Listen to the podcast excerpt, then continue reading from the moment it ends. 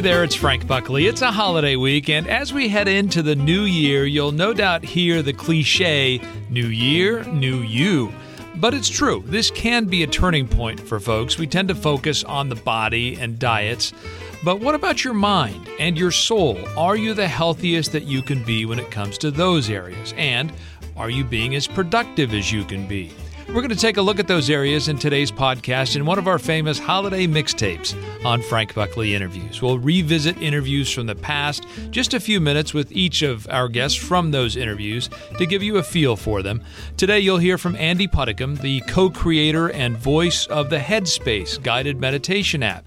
We'll also have a few minutes with Erin Falconer of the self improvement website Pick the Brain about her book, How to Get stuff done, why women need to stop doing everything so they can achieve anything. And we'll also spend a few minutes with Jay Shetty, a former monk who makes inspirational videos that you've probably seen on Facebook using the guiding principle making wisdom go viral. If you want to hear the entire conversation with any of those guests, you can always jump into our archives and find the original interviews to listen all the way through.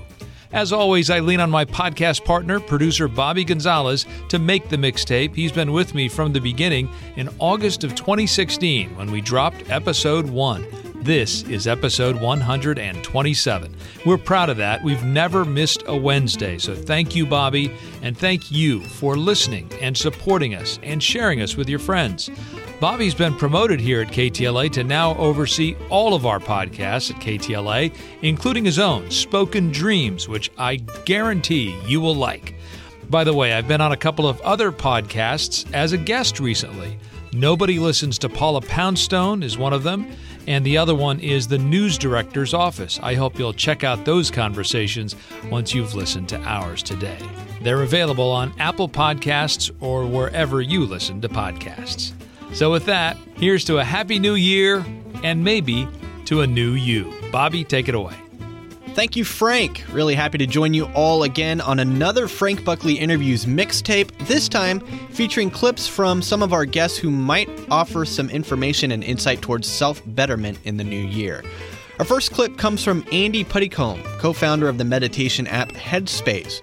Frank chatted with Andy back when we were getting ready to ring in 2017 as the new year, but some of the insight into how we can use meditation to be more mindful is just as relevant now as we head towards 2019. Andy is a really interesting guy who has followed a very unconventional path to becoming a meditation mogul.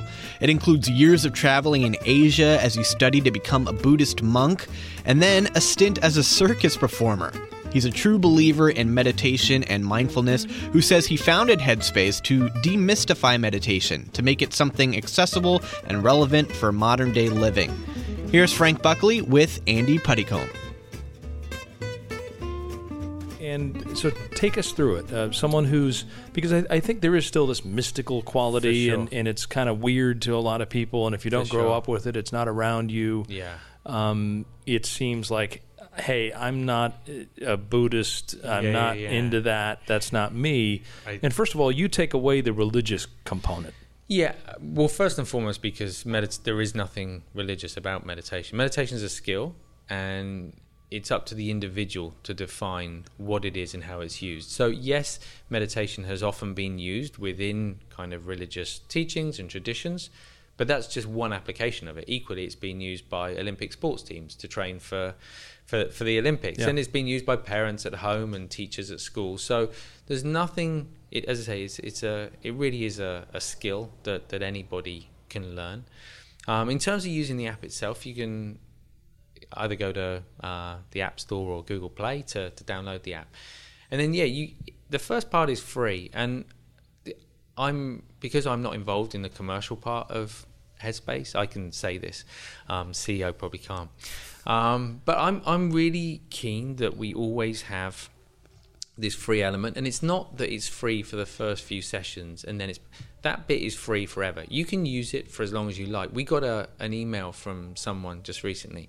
Uh, they were a professional sports person, again, someone who's performed at the Olympics, and they said that for two years straight, they never paid for the app. They had just done Take 10 over and over and over again, and they couldn't believe how much they'd kind of got from it. Mm. And for me, that re- just re emphasized that we are so in this mindset of having to progress through kind of levels and, and everything else that sometimes we kind of miss the point. Meditation, in essence, is very simple, but it requires repetition. So it's important to go over it. So even if you can't afford it, you can just stay with that. If there are specific things you want to address, then yes, you can subscribe. And then there are there are meditation packs on on sleep, anxiety, self-esteem, memory, performance, relationships. There's now a, a sports vertical dedicated to, to competition and training, recovery and rehab. Uh, there's a kids vertical for for calm um, and for focus, uh, for sleep and waking up. So it's quite a broad library now with well over a thousand hours of, of content. And these are a thousand hours of basically Andy talking to us. I try and talk as little as possible. that's that's my goal. Right. Um, my my goal is to give you just enough guidance to kind of keep you on on track, uh, but not so much that you don't get that sort of peace of mind that, that you're looking for. So right now it's um, there are there are packs with a little more guidance, packs with a little less, and then if you don't if you meditate regularly and you just want to be part of a community, then there's even a a place in the app where you can um, still have all the the rewards and the tracking and everything else, but no no guidance at all. And tracking is important because one of the things you've talked about is how it's meditation isn't just a one-off. You, you don't exactly. meditate today and you're going to be fine for the rest of your life. You, you talk Yeah. about you encourage people to set a certain time of day, Yeah. the same time if possible, to Yeah. get into that routine. Why is that important? I think for anyone looking to develop a, a habit and a routine, then then same place, same time is a really useful thing. That said, not all of our lives are like that, Yeah. and, and we don't all have that routine in our lives. So sometimes we have to be a bit flexible with it. But if you can find that that place, I think is really important. And yeah, it, this is a it's a journey of a lifetime for anyone who who exercises or has tried to uh, have a, a regular exercise routine. Now, don't know. You can't just go to the to the gym and go on the the treadmill once and expect to be fit for the rest of your life. Right. In the same way, if you sit to meditate, then yeah, you'll get some benefit, Yeah. But the mind won't be sorted for the rest of your life. Right. So think about it in the same way as training, training the body, kind of little and often, regular basis. Daily is amazing, but even if you can only do it two, three times a week, you're mm-hmm. still going to see some real kind of benefit from it. And the benefit is not only the sort of the feeling of it, but the sci- there's a science to it and what Yeah. it does to your brain. I think that this is for a lot of people, especially in the West, is the most sort of surprising kind of thing. Um, and I had no idea when I was in the in the monastery in the Himalayas. E- even when I was there, um, some of my teachers were getting flown over to, to America and were getting put through MRIs to, to have a look at well, what does the brain of, of someone who meditates all day every day for 20 years look like? And and what they found was the part of the brain associated with feelings of happiness and well-being that's actually thicker and stronger in those individuals who meditate on a regular basis. So it receives more blood flow, and therefore we, we sort of spend more time there. So they got people in next to the lab who'd never done any meditation before, and over eight weeks they they monitored that, and sure enough, the cortex got thicker and stronger. So it's not something fluffy, you know. It's not just a, a nice idea or even psych, just psychology. This is physiology. Mm-hmm. Our brain, when we sit down to meditate, is actually changing. We're changing the neural pathways. We're sort of letting go of some of the old kind of habits and perhaps negative thinking we might have, and we're actually laying down uh, a new, uh, a new network, and um, and hopefully, kind of uh, as a result, living a life which is is a little more sort of happier and, and healthier. Yeah. Um, when when you are um, guiding us through these meditations, um, how do you do it? Do you do you know that okay for to I have a script, or is it sort of are you doing it with us, or tell us how the how what your process is? Yeah, so it's it's completely unscripted. Um, I do all I do is the before going into um, the studio that day. If it's uh, like a thirty day pack, for example, I'll have one line, just a a theme for that day. So for each of those those thirty days, I'll, I'll have one line of writing, and it's just so that uh, there's there's a sense of continuity and consistency as you go go through the pack, and also it allows me to sort of think, okay, how does the how does the pack develop? But I'm doing my best in every in everyone to bring the teachings that I I learned um, and, and make those yeah make those more more accessible. Hmm. And and so you're you you pick a line. You're sort of on a theme. Yeah. And and then and then I'm just meditating with you guys. Mm. So I'm I'm in the studio sometimes. We don't normally do really long days. We might do sort of six hours in the studio, um, and I'm there just in introing the, the the day, meditating with you, kind of talking you through the the technique, um, leaving you with a a thought to take away, maybe a little bit of homework, and then I'm back with you on the, the, the next day again. And and breathing is at the core of all of it, isn't it? It is. So breathing is I mean, the breath connects both the body and the mind. So when we're when we're really stressed out and we feel tense, the the breath is normally quite sort of short and shallow. When we're really kind of relaxed, the breaths are normally sort of deeper. With this type of meditation, we're not trying to forcibly change the breath in any way, but we're using the breath as an object of focus. And by watching it in a particular way, it begins to slow down. As the breath slows down, the body relaxes. As the body relaxes, the breath slows down a little bit more, the mind starts to relax. So we we're kind of changing from this sort of circle of, of stress and anxiety to, to one of sort of calm and hopefully a bit of clarity instead. And it is amazing um, how, in this very noisy world that we're in, mm. it's so easy to forget to breathe and yeah. and what it sounds like to breathe. Yeah. And to just be. yeah. Isn't it? I mean, I, I, when I did this last night, I thought, wow, I'm just sitting here and hearing things that I wouldn't normally hear. Yeah. I, I think we have become so detached from the world around us. It's it's kind of ironic. We're we're more connected than ever before with the the world around us, and yet I think most people feel more disconnected. Yeah.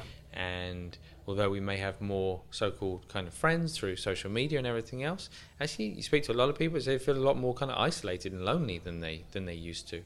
So I think this opportunity to just pause in the day, even if it is just for ten minutes, and just reconnect one with ourselves how we're actually feeling and kind of conscious of that, being present, but also with the people around us. And rather than seeing meditation as this thing that it's like, uh, I think some people see it as a, a withdrawal from the world, kind of I've even heard people say it's quite selfish to sort of leave your friends and family and go and spend that time on your own. Mm-hmm. Instead, to think about it, actually, we owe this to the people in our lives. If we don't look after our mind, we might not always be that easy to be around, and mm. we might not always be that kind and considerate to others. If we can find a way of, you know, as I say, sort of training the mind, looking after the mind, so that we are kinder, more compassionate to the people around us, then I almost feel like we have a, a responsibility to do that. Mm. That was Frank's interview with Headspace co founder Andy Puddicombe. If being more mindful is one of your resolutions this year, definitely check out the Headspace app. I have, and it really is great. Next on the mixtape is author Erin Falconer, who wrote the book How to Get It Done Why Women Need to Stop Doing Everything So They Can Achieve Anything. She's also the editor in chief and co owner of the self improvement website Pick the Brain and co founder of the online video site Leaf TV, a modern lifestyle resource for women. During this conversation, Frank and Erin dig deep into how women and men can refocus their energy and help boost productivity. Here's Frank's conversation with Erin Falconer. Um, you have such an amazing story, and, and, and you tell it in your book, How to Get Done. and and I, I, as I was reading it, I, I was I was struck by something I, I, discussed this with my wife last night actually about how men and women look at productivity in a different way. Yeah. And and I said I talked to her about the fact that you note that women sort of go through the day and say, I did this, I got that done. Mm-hmm. and as a man, I would say I never do that. Right. yes, I would say that there are definitely different ways that men and women view productivity and how much they've accomplished. Um, I think that men, number one, are able to compartmentalize a little more. So, in the fact that you know when you've finished something and you're able to move on and you're done and you're done.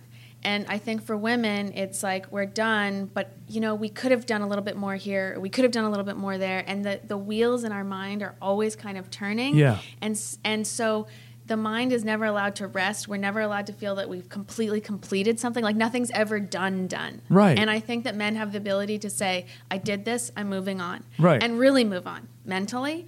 I'm not saying men don't suffer from work fatigue and all that Right. stuff. There's a lot going on for both men and women, obviously. But I just think the engine is a little bit different um, genetically for women, but also just because of where we've come from in the workplace, where we have constantly been trying to prove ourselves over and over and over. There's a lot of fear-based stuff going on with women that I think that men have not had to deal with. And and my sense is that that you're not only um, looking at your productivity, you're judging yourself, Absolutely. and at the same time wondering how other people are judging you in a way that I think, yeah, guys go through that Mm-hmm. too, but it's it just feels different. And h- how is it mm-hmm. different? Yeah, I that's I, I think this is an excellent point, and you're exactly right on. That's my sense too. Is that men? I don't know whether it's a confidence thing where they just feel like I've done the job, and now I can move on. And women are are lacking that assuredness where they're like they can just say with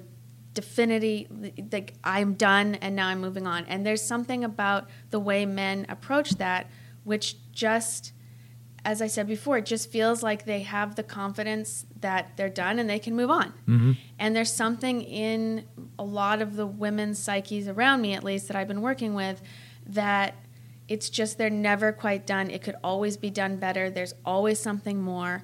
And I'm not sure why that is. I, I, again, I would guess that it's part just physiological, psych, different psychologies between men and women, and mm-hmm. also the history of, of how we've gotten to the workplace. It's kind of like, I guess, if you've ever started out and you're a very, very ambitious person and you, you start in the mailroom, mm-hmm. right? Mm-hmm. And you're hoping to get to the top of the company. You're always, if you're really hungry, you're always like, I could be doing more, I could be doing more, I could be doing more. But as you then move up the chain, you start to feel more comfortable and more self assured. Like, I, I, I know I'm doing a lot and I'm doing enough. And the problem is, I feel like the women, because we haven't had as, as, as fair of a shake in the workplace, we always, no matter how high we're getting, still have that mailroom mentality of gotta be doing more, gotta be proving, gotta be proving, gotta be proving. And that's exhausting and unsustainable, really. and and it's not only uh, at, at the workplace because Right. and, and my wife has has I keep bringing up my wife because she really wanted me to talk to you on this on this podcast, um, but she you know um, she she dings me uh, over the fact that I sometimes have asked very successful women on this on this podcast, you know, how do you do it? Right. How do you do it all? Right. And and she's like, why you don't ask that of the successful guys? Why do you ask the the women? Mm-hmm. And but I think there is something to the fact that people expect that. They're Yeah. like, oh, you know, you you've got to run the house and you've got to run the business. Mm-hmm. Yeah. And is that an unfair question to ask? Um, I don't know if it's an unfair question, but I will say that yes, definitely it's asked more of women than it is Right. of men. And there is an expectation. But I would say the expectation is coming as equally from the women themselves as it is from men. And that's part of the problem, mm. right? So it's mm. not just men are like, you need to do this and you need to do that. The women, it's a self imposed kind of perfectionism that is really the bigger problem because it's bad if somebody's telling you has this expectation on you, but it's worse if you're putting the expectation on yourself. Um, that becomes an inescapable kind of jail like situation, Yeah, right? yeah. I will say, people, this idea of, of, of having it all and wanting it all, I've many people have asked me about my, you know, in my own life, not about the book, but Erin, how do you do it? You seem to have it all. And I say the first thing is is that I no, don't want it all, Hmm. and that to me is the big problem. This idea of wanting everything Yeah. is the problem because you can never attain everything. That's the idea, right? There's always something more you can be getting, and that's the problem. So, what I talk about in the book is instead of going for it all, actually try and streamline what is it that you really, really want. And that list should be pretty short if you're being honest with yourself. Um, you know, there are three general buckets your personal life, your professional life, and then your kind of relationships. So, you know, how you interact both in the workplace and with friends and family. Um, and, and when you look at those three buckets, try and distill down to one or two things that you want out of each of those categories, and you should be razor focused on those things only. Um, So again, the buckets are professional, Personal. and then relationships. And relationships. So where do you want to go professionally? Where do you want to go? What are your morals? What are your your goals on a personal level? Maybe that's I want to travel the world or you know that kind of thing. And then your relationships. And which are the most important relationships to you? Which are the ones that you want to nurture? Which are the ones that are not serving you at all, hmm. that are bringing your energy down, that are, you know, how many times have you got off this is probably more specific to women but maybe for men too have you mm-hmm. seen a name on your phone you know somebody the phone's ringing and you go ugh and you kind of roll your eyes that's a really good indicator like this is a person you might love them but they are draining your energy Yeah. right Yeah. and i do that all i used to do that all the time both from work relationships and obviously personal and family relationships where it's just like hey that's not cool like I, there's something wrong with that that's Yeah. a kind of a litmus test right so anyways back to your But but let me ask you about Yeah. about that. When Uh-huh. you get that call from that person now, let's say that person is draining Mm-hmm. my my energy, and I think we all have people right like that. yeah we do Um, how do you deal with it? Well, number one, I think you've got to you've got to say, look, what's the nature of this relationship? If if ninety percent of the time you feel like uh, ugh, a sigh when interacting with this person, you've got to really evaluate. Hey, how much do I want this person to be in my life? It's not, which is a hard, really hard thing to do. And Yeah. I, I spend an entire chapter talking about this in the book.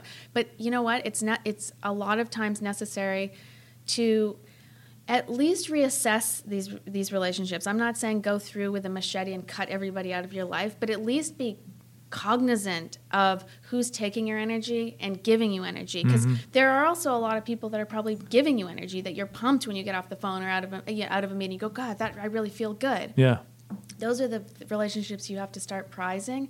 The other ones you have to start minimizing um, And how do you minimize it? And do you do Well, you like in a you- typical case? Do you have a confrontation with that No. person? Do you say, or do you start ghosting think- them? Or Yeah, it's difficult, but I would say just being really honest about boundaries. So, for example, let's say let's say you, there's a person that's calling you relatively frequently, and it's a, always a bit of a drain. N- You, I think you have to be clear. Like, I'm never taking this call during work. If I have a clear, you know, I have a, if I'm reading a book, if I've set out time to read a book or take a bath, I'm not taking this person's calls. Like, this is de- definitive me time or time that I've scheduled. And so you have to, if, if you can find time, if there is time after you've done all your stuff to take that call and you for some reason feel it important to take that call, then you can. But I think it's about being very conscious of your own time and not allowing other people to cut into that time, hmm. specifically people that are t- taking your energy down.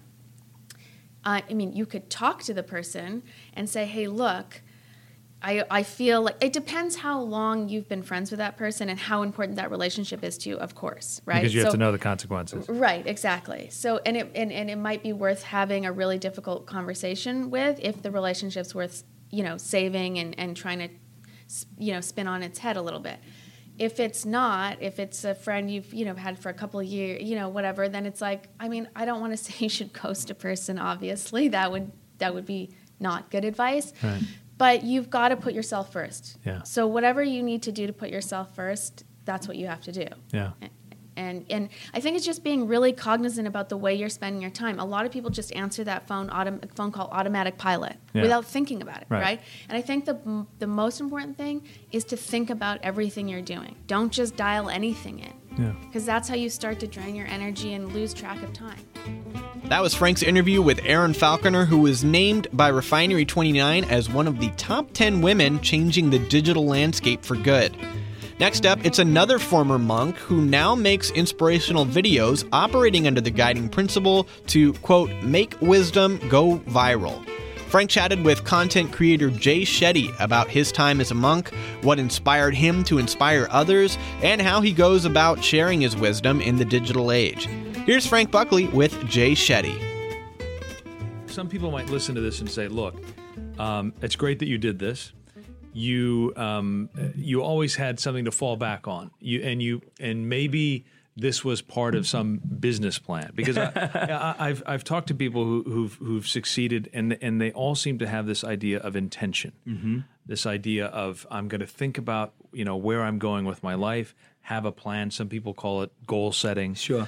Um, and I just wonder if you had that in mind, that this was sort of a step towards something else. My genuine response to that is I wanted to be a monk for the rest of my life because I thought I thought that would be my best point of service. So my intention was to serve and to give knowledge and to give wisdom and to give insight hmm. by studying and going through the growth myself. But it was to do it as a monk. Like, did I ever think I would be on videos and social media or even sitting with you here today? Hmm. No. Did I ever imagine and envision a path for me to be moving to LA or living in the US? No. Like those weren't. And, and I speak about that often. It's interesting. I, I talk about how I, I never really had a vision board. I never had that goal. I just had a deep intention that I wanted to learn and share that knowledge. I didn't know what that looked like. I didn't know how it would work. And I didn't have a step by step process. I just knew that that deeply was where I wanted to start from. I just wonder, you know, and I, I mentioned earlier uh, Andy Puddicombe, who who uh, started Headspace, the guided meditation app, also from England. Yes. Also became a a monk, traveled for a decade as a Mm-hmm. monk, and then came back and started this wildly successful Headspace app. And I wonder if now young people are going to see this as a path that I will become a monk and then start my you know my wonderful startup. Is that something that that you think you've started a trend? that's beautiful. I, I think that's awesome. I don't recommend that. I don't, I don't think anyone should uh, run and scare their parents and go and become monks at all. But I, I think it's great that we live in a world where our role models or people and case studies, even if we're not role models, just case studies, are becoming broader. Hmm. You would never have heard that story 10 years ago, Yeah. even if it happened. Right. And I love the fact that now you have people switching careers midlife. You have people evolving from different spaces. You have billionaires that are under 25. Like the good thing about that is is that young kids today have more exposure to what's possible and have alternate routes to success and fulfillment rather than these are your two three choices Yeah. and this is the only way to be rich successful happy fulfilled and i love that so if anything i'm grateful that andy and myself can present an alternative path even if it's not the one i recommend to everyone And you could have gone down the path that he took, which is to say, to to take the teachings and learnings and do meditation. Yes. And you chose a different path. Well, first of all, I think what Andy's done with meditation is brilliant. So I'm an admirer. I'm a fan. We've uh, I've interviewed him a bunch of times, and we've been on panels together. So I, I respect and love what he's done. My my thing is, if someone's doing something well, let them let them do it. Especially when it's something as beautiful as meditation. Imagine imagine a meditation conflict competition battle of apps. That you know, I'm not sure that's very monk like for me and him. It was also because I felt that I learned so many lifestyle insights and so much wisdom on things like relationships, finding passion, purpose, and meaning in life, understanding how to accelerate your strengths, how to have communication with compassion. I felt there was just such a greater breadth and depth of knowledge. Hmm. Meditation is a beautiful tool, but there is so much more that I learned that I wanted to share. So it was more my fascination and excitement with being a bit of a geek and always trying to find the parallels between timeless wisdom and modern science. That's mm-hmm. always been my biggest thing. How can I find the connections between what I read today and what I read that's 5,000 years old at minimum? Hmm. And if I can find parallels, then we can say that that is timeless. That is universal knowledge that people can put into practice. And one of my favorite quotes is from Martin Luther King, where he said that if you want a new idea, read an old book. And, and I feel like that's where my content sits. Yeah. It's interesting uh, in your content. You, while you do motivate people and you are passing along mi- wisdom, you're not telling people what to think or do or say. I, I noticed in your videos that you ask a lot of questions, and I I would imagine that's an intent, something that you intend to do. Yeah, I believe that the answers come from within and we're not asking the right questions. I feel we're always looking for the right answers, not the right questions. And the biggest companies that we respect today, the biggest organizations, all came from trying to answer a question. Hmm. It all came from trying to solve a problem or a question that we were able to identify. Mm-hmm. So the, my work comes from a very simple study that I read that said the most successful people in the world choose education over entertainment. And the most unsuccessful people in the world choose entertainment over education with their spare time. Hmm. So my mission has been how do we spread wisdom at the pace people want entertainment? And to me, entertainment allows you to populate the thought with your own brain. Like when you watch a character or a superhero, you can watch it from your own lens. The movie may have morals, it may have values, it may be talking about good and evil, but the movie's not deciding for you. Mm-hmm. The movie allows you a space to create and imagine and grow. So for me, that's what I want my content to do is give people a space to populate themselves, see themselves in the characters that I'm presenting, see their own situation, and be able to come to their own conclusions. You seem to be someone with great confidence and and and wisdom at at your young age. And I wonder, um, are there moments when you doubt yourself, when when you think, "Well, this isn't right," or "I, you know, am I doing the right thing, or am I, am I creating the right message today?" hugely. And I think that that's a practice that I hope I never lose. Because I think that's the practice that makes you want to learn more. It makes you want to refine your message. And it also stops you from putting out content for pressure. So I think we live in a world, especially on social media, where there's such a pressure to put out content at volume and to keep up with everyone else's videos and numbers going up and views. And for me, that checking system that you just spoke about, that's what helps me step back and go, do I really believe this? Or did it just sound good for a moment? Hmm. And so I hope I always keep that. That doubt, I find it as a valuable tool. And I'm always going around in that process. I had that recently where I've really, re- I got offered book deals from everywhere I could have ever dreamed of after my first video went viral. And I've resisted signing with anyone because my personal goal is to write a book that I actually believe in hmm. and not write it just because it's going to sell well. And so a lot of people are like, you're taking too long, it, you know, but I'm just like, but it's a book. Like people are going to pay money and spend their time to read this book. Mm-hmm. The content has to have substance. Yeah. And I have to really feel like I've crafted something of value. Mm. So I love that. I love that I doubt myself and I hope I never stop.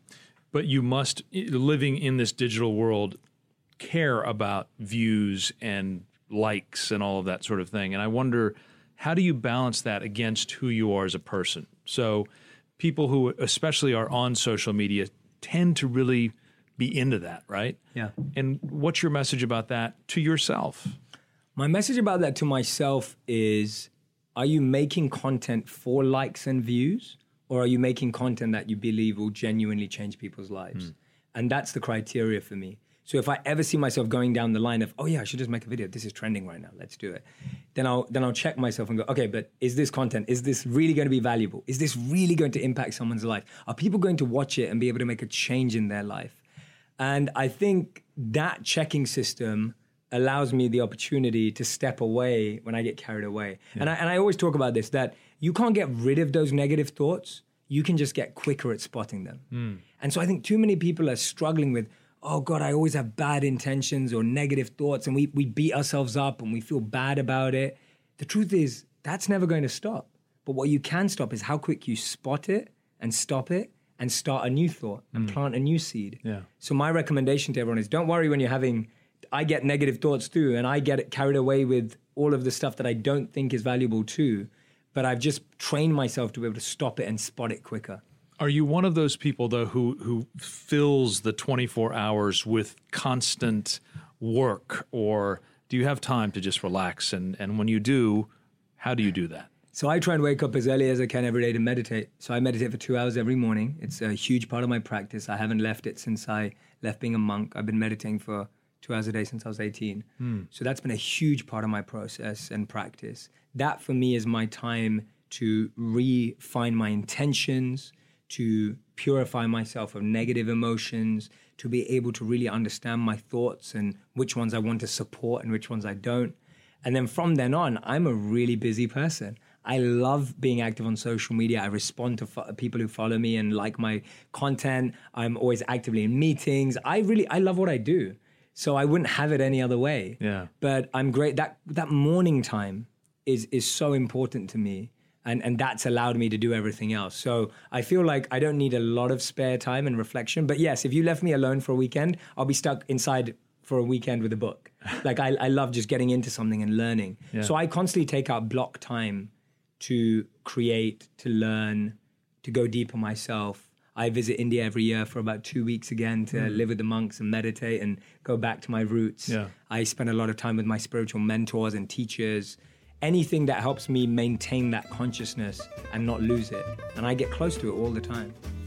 That was Frank's interview with Jay Shetty. Jay achieved 2 billion views of his videos in 18 months and was named to Forbes 30 Under 30 list in 2017 as a game changer in media. Frank's interview with Jay Shetty was also part of the Frank Buckley Interviews television program, which you can watch right now on the podcast page. Well, as the year comes to a close, so thus does another edition of the Frank Buckley Interviews mixtape. Thanks to Frank for letting me be a part of it and for the trust and partnership over the years working on this podcast and now the Frank Buckley Interviews television program. And a special thanks to all the listeners and subscribers for coming along for the ride. Hope you all have a happy new year. Here's Frank. Thanks again to Bobby for everything he does on our podcast, and thanks again to you for listening. If you'd like to share us with your friends and followers or retweet our content, I hope you'll tag me on social media at Frank Buckley TV on Twitter and on Instagram, or post something on the Frank Buckley Facebook page. By the way, this coming weekend, December 29th and 30th of 2018, we will re air my conversation with Jay Shetty, so you'll be able to hear more of how he makes wisdom go viral. Thanks for joining us and for being part of our community. Until next time, I'll see you on TV.